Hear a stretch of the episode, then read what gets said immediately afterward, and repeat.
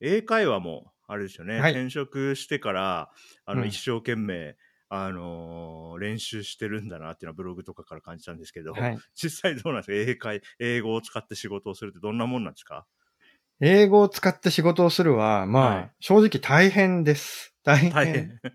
大変。あ大のーなんだろう、楽だとは言わない。はい。なんだろう。悔しいこともいっぱい思うし、へえ。それこそ、俺日本語でやったらもうちょっと仕事できんだよって思いながら毎日仕事してるね。あ、だから 0. 点何かけみたいな、100%出てない感じはある。うん、感じはすごいある。あそうなんですね。面う白い。ん。それどういう時に感じるのどういうやりとりの時に感じるんですかいや、それこそ PM とのやりとりとかもそうだし、うんうんうん。なんかちょっとした仕様とかをこうしたいって話すときとか、ドキュメントで書くときとかも、うん。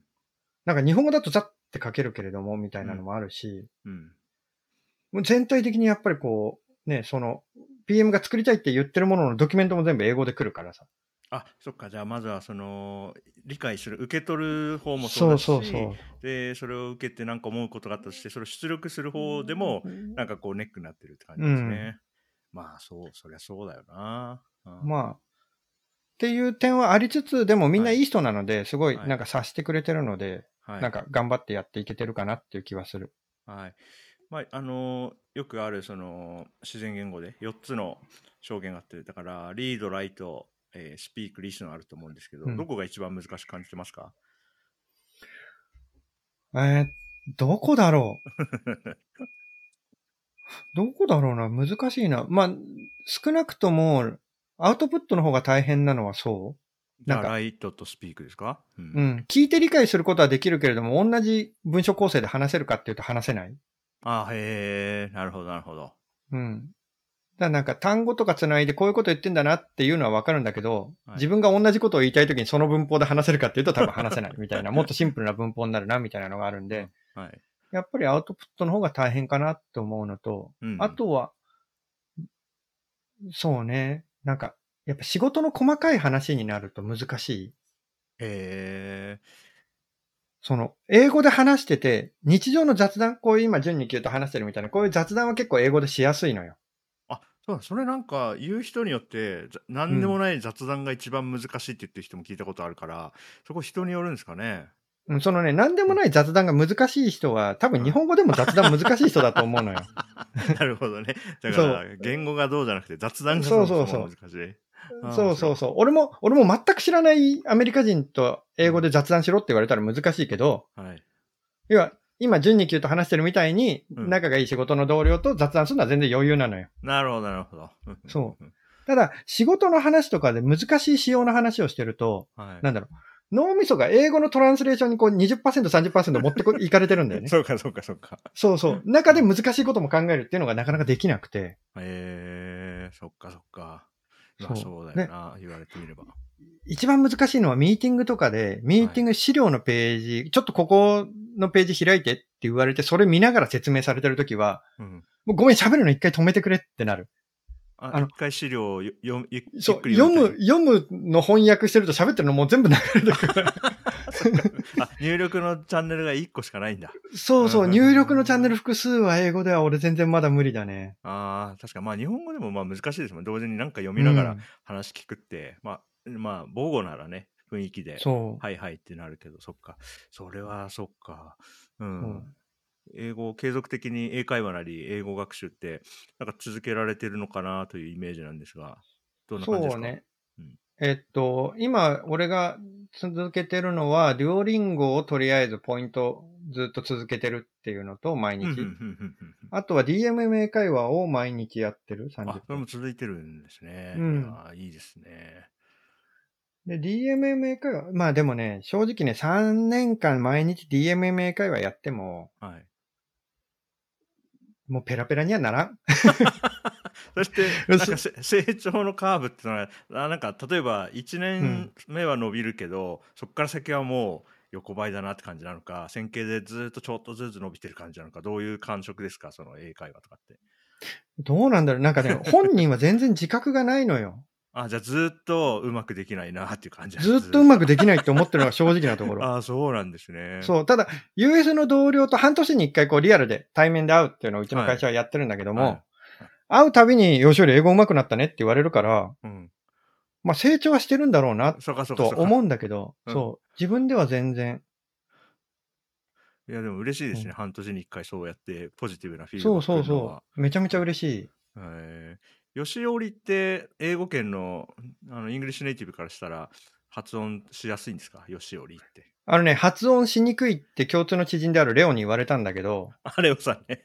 そう。会社の同僚はもうみんな普通によしおりって呼んでくる。ああへえ。なんか人によっては日本人でこれどうしても発音しにくいからってう言って、ん。えー英語圏の友達向けになんか別のニックネーム設定したりするじゃないですか。そうそうそう。だから俺もレオン、レオンにイングリッシュネーム作ってもらったのよ。あななんなんですかイングリッシュネーム。俺、ヨシュアって。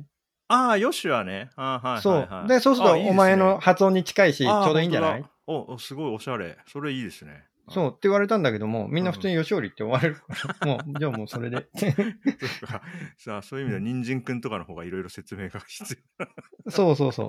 人参くんはもう入社した時に社内に僕を人参くんと呼んでくれって書いたので、要。 はいはいはい。みんな人そうそう参くんって呼んでる。ドキュメントまで用意してね。 面白いですよね。そっか、吉織さんはつ結構いけるんですね。えー、面白。うんああ、面白いな。わかんない。向こうが苦労してくれてるのかもしれない。はいはいはいはい。まあでもそれでよんもう3年とか呼んでくれてるんであれば、まあ定そう着そうしてそうそうですね。いや、いいですね。そっか。じゃあ、英英語、英会話は、まあ苦労しながら、もうでもでも3年仕事続けられてるってことは、少なくとも嫌になって、ああ、もう日本語に戻りたいって、そういう決断にはなってないってことですもんね。たまに思うよ、でも。 弱音吐きたくはなるよ、たまうに。んうん、まあでもそれはうん別に,、別に日本語だけで仕事してても嫌だまあまあなっていう時はうんあるから、それと似たようなもんなんですかね。そう。あ、あと、はいこれだけ話してもいいあの、うん英語勉強、何 DMM 英会話の使い方なんだけど、はい、あ、それそはういつかブログ記事に書う。こうと、ブログ記事に書こうと思ってたのにめんどくさくて書いてないんだけど、俺結構 DMM 英会話のデイリーニュースが結構素晴らしいなと思ってて、デイリーニュースっていう、なんかコンテンツかなんかがあるんですかコンテンツがあるのよ。はあはあで、それは何かっていうと、英語の記事が毎日毎日更新されていろいろ出てくるのよ。はいはい。へえ。で、それをもとにディスカッションする議題まで書いてあるのよ。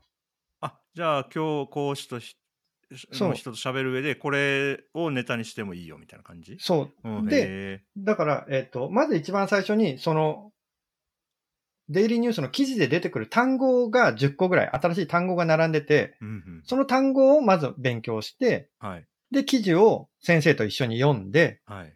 音読して、その後そのディスカッションする議題が書いてあるのを先生と一緒に読んで、ぎディスカッションするっていうやつ、へえ、面白。そう、があって、まず単語を勉強できて、はい。文章を読むのができて、はいで、その時自分も発音するから、声もちゃんと出してやって、はい。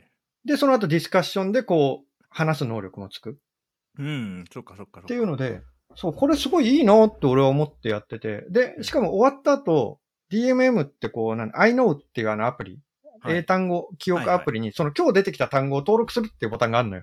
えそう。で、ピッてその登録すると、そっちでもまた単語の勉強、綴りとかもこう、ダーってタイピングで練習できたりとかして。ー、うだんうかんうんうんら俺は最近もうずっとデイリーニュースを、えっ、と、先生とやってディスカッションして終わったら、その単語テストをガッと一通り通して終わるっていうのを毎日30分やってる感じかな。えー、いや、いい、それ、しかも、なんか、ネタは勝手に湧くわけだから、いいですね。そうそう。うんし、なんかね、普段僕らがこうツイッターとかではたどり着かないニュースが見えたりとかして面白いのよ。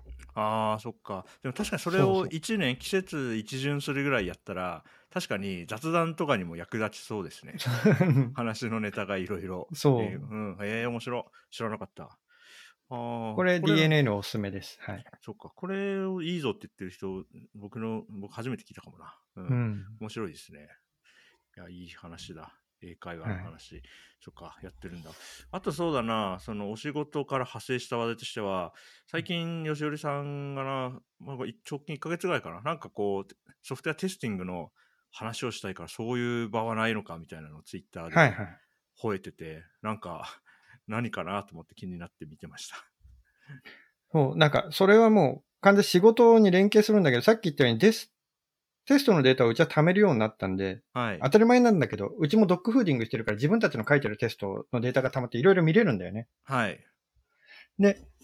なんか、今思ってるのはそのソフトウェアテストってう、んうん。コンテキストによって重要度が違ってくるなと思ってて、ほうほうほう。なるほど。で、例えばうちで言うネバーフェイリングテストって言うんだけど、一回も落ちたことがないテストとか、はあ、なるほど。はいはいはい。書いてテスト、テストを書いてから一回も落ちたことないとか、一ヶ月落ちてないテストって、うん。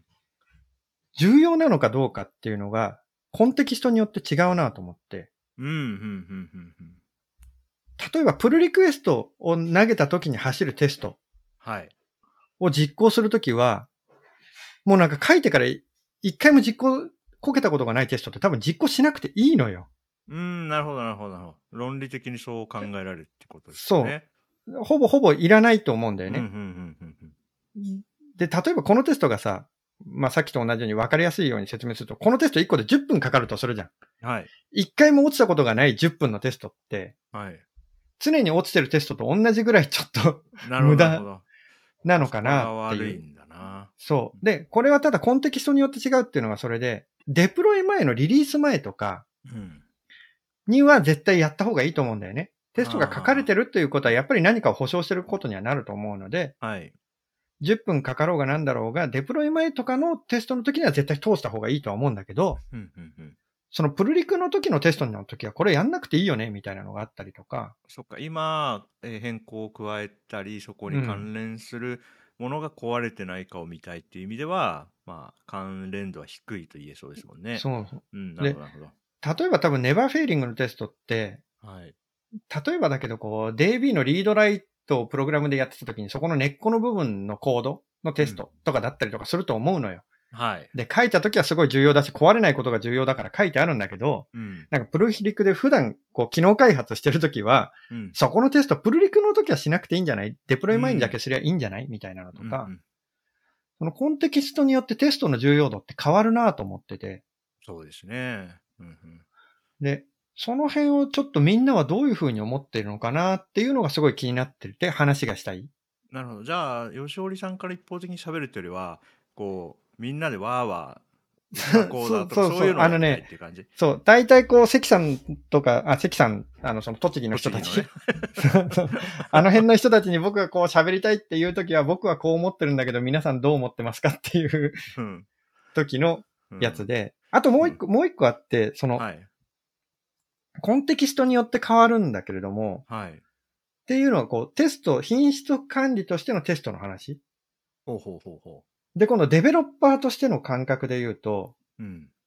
えっと、要は TDD とかでテストを書くときに、はい。不安だからテストコードを書く場所ってあるよね。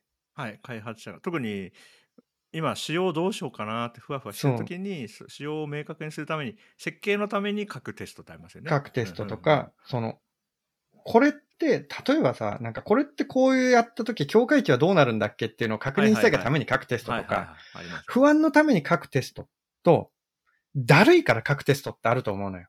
だるいからはい要はなんか確認するために、例えば Rails アプリで言うと、Rails スタートした後、ブラウザでアクセスして、コンコンコンコンしないと確認できないからめんどくさいからコントローラーテストで書いとこうみたいな、はいはい開発中はみたいな、はいっていうのがあると思っていて、はいあでり、ますね俺の中で感覚的に、うんこの不安が元で書かれたテストってどっちかっていうとコアなロジックに近いんだよね。ああなるほど、うんうんうん、コアなロジックじゃあそのコアなロジックの対極には何があるんですかで、このコントローラーテストみたいなだるいなところってああなるほどなるほど、うんうんうん、いうのは、またちょっとコアな部分とは違うなと思っていて、な何るかほどなるほど、何が違うかっていうと、このコアな部分のテストってさっきの話にもちょっとつながるんだけど、うん、一回テスト通るようになったらなかなかこれはこけないんだよね。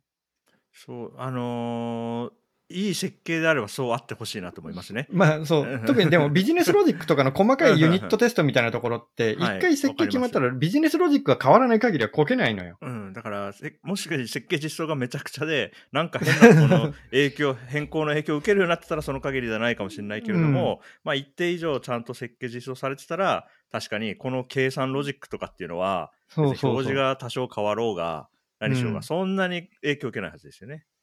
そう。でもコントローラーのテストって、まあまあ壊れるのよ。そうですねはい。そう、だから、なんていうか、抽象度が高くないというか、変数が多い。さっきはの12級の言い方で言うと、変数が多いとか、依存関係が多いテストになってるんじゃないかな、だるいテストっていうのはってそう思でってすて。ね。確かに確かに。で、そうなった時に、さっき言ってた、その、テストの有効度で言うと、その、はい。